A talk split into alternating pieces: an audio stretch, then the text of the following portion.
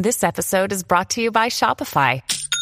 Forget the frustration of picking commerce platforms when you switch your business to Shopify, the global commerce platform that supercharges your selling wherever you sell. With Shopify, you'll harness the same intuitive features, trusted apps, and powerful analytics used by the world's leading brands. Sign up today for your $1 per month trial period at shopify.com slash tech, all lowercase. That's shopify.com slash tech.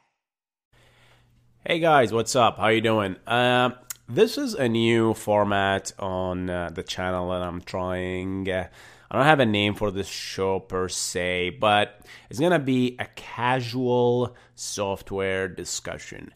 And the motivation of this content is is as follows.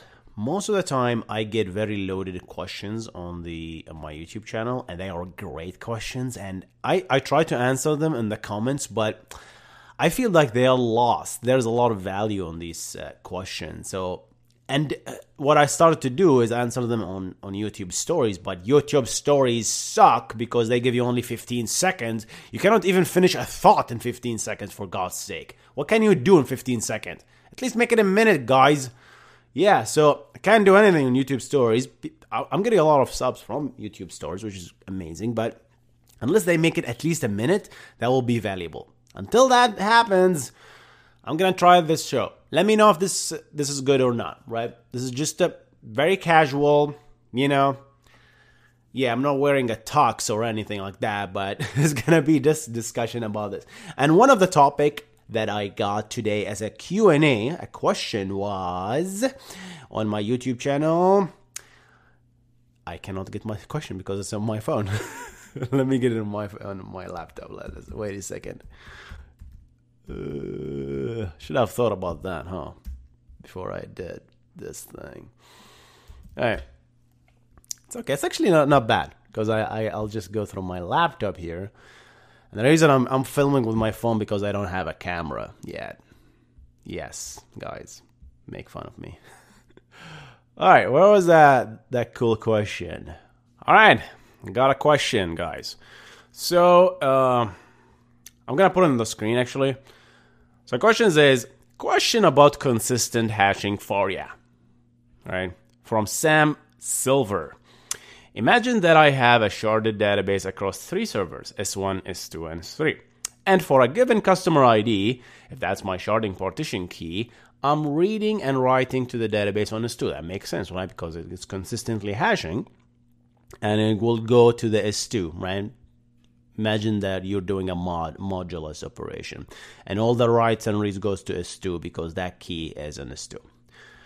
I'm getting a lot of traffic on my suite side, and I decided that I need to add an additional server S4. But guess what? Now S4 all the new customers, all the old customers that used to be hitting S2 is now hitting S4. But but how is this possible? Because my data is in S2, right? So that's a great question, right? 3 a.m. watching these videos on Quarantine Friday. Guys, stay safe, and yeah, yeah, can't can't stress this enough. Uh, keep learning, keep keep yourself busy, right? I'm I'm doing the same thing. I'm learning every day. I mean, sometimes it gets boring. I know, I understand. You don't want to always learn, so you need to something to kind of relief. Uh, so I play PlayStation. I play old games and PlayStation. I'm I'm I'm a boomer like that. I'm still playing Bloodborne and Dark Souls over and over and over again. I just love those games. But let's get to that question. So it's a wonderful question. So S1 and S2 and S3 are are shards on your server, and you're using consistent hashing. So uh, customer number. Uh, let's make made it very simple. So if you're doing a select statement where the key is, I don't know, one, that will go to server one, and uh, ser- key two will go to server two, and key three will go to server three, and four will go to one, right? And one of the simplest way to do consistent hashes is to do a modulo. This is very, very naive, obviously, but there are algor- many algorithms. But you can see that modulus operations just take the remainder, and that remainder is your server. Okay, so uh, 3 modulo z uh, modulo 3 gives you 0 and that's server 0 and 4 modulo 3 gives you 1 so that's server 1 and so on right? So you can do that. However the moment you add a server the whole thing is messed up because now you do you need to do modulo 4 and things that used to be like 3 is now what? Is, is server 3 not 0 right? So everything is messed up. So adding a server to your shard is not a simple thing, guys. It's not just, hey, let me add a server to my shard hash ring. No, it's an expensive operation. And Cassandra, Cassandra is one of those databases that does that very elegantly. Okay, because when you add a new server to your ring, you better know what you're doing, son. Because I touched my face. God damn. Okay.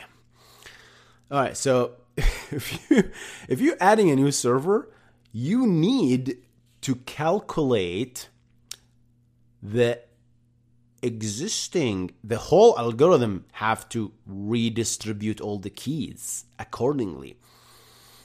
Cuz now the existing data that happens to be S2 could need to be in S4 and so on. So the algorithm like modulo is the worst in this situation because every single server need to start shuffling data left and right because of this reason. So it's like oh oh i don't i don't own this data anymore. It's, it's owned by s4 so s4 will start kind of pulling data from all servers.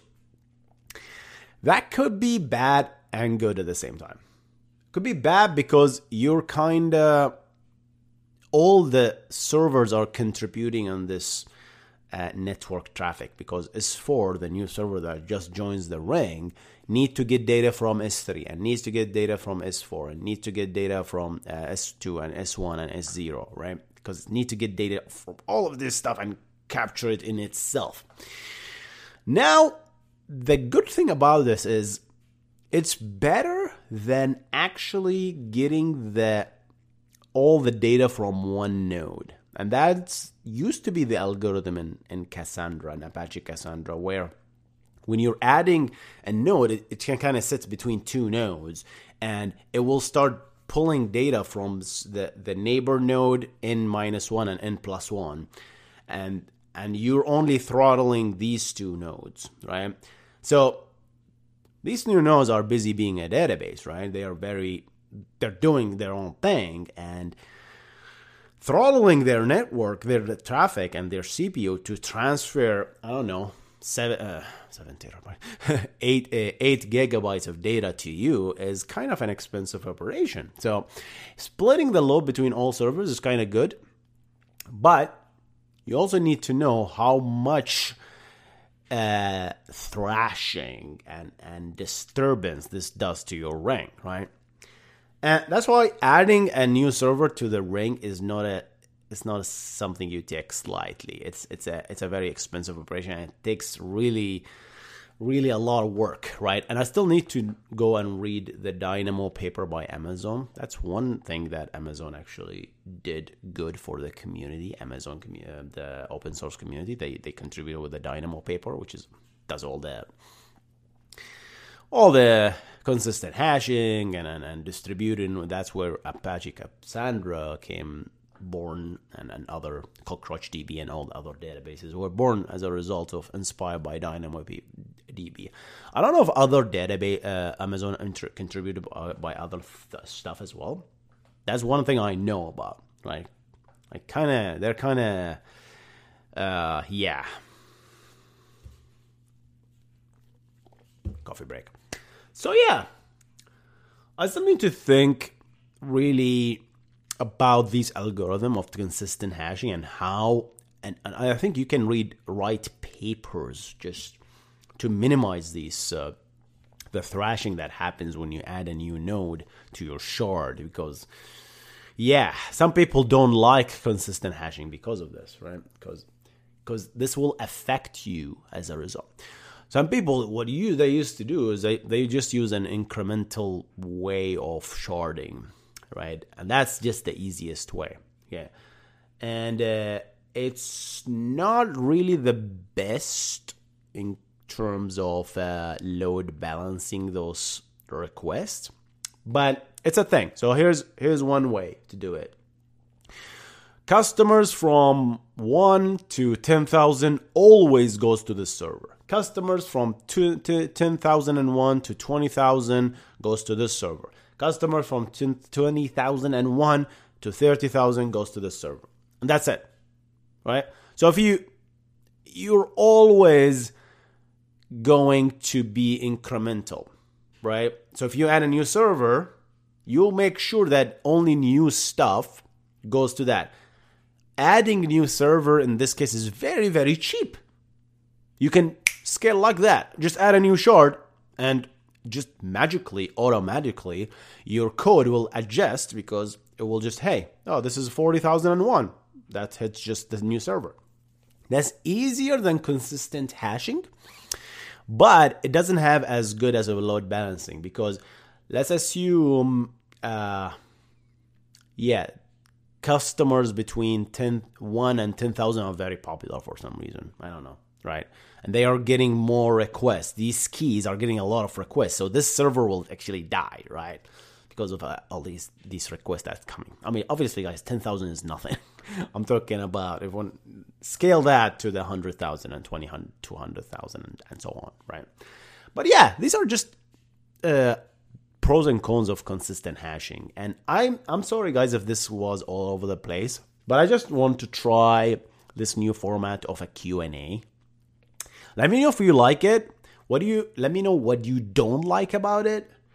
And uh yeah, um, I made sure that the visual is not as good as the audio. The audio should be good because I got this uh, nifty thing from Apple that converts the Lightning into a USB, so I can make this puppy works. So yeah, let me know what you think. Um, I'm gonna publish this just just right now. Uh, today is Saturday. I'm just publishing it today, and I've been publishing video every single day this week, right?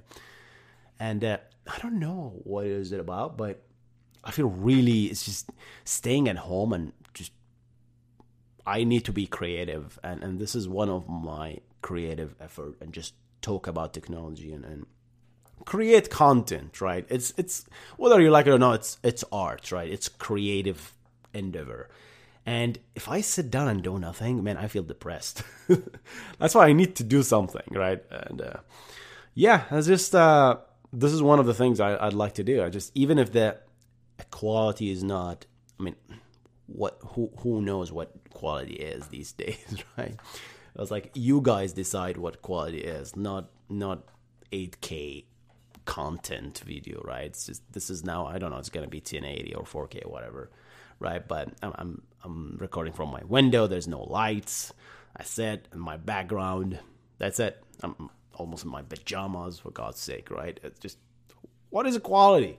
It's just the content and and try to be casual. What should I discuss next? I'm gonna do more of these Q and A and just one question and make it into kind of piece of content. And uh, let's have a discussion.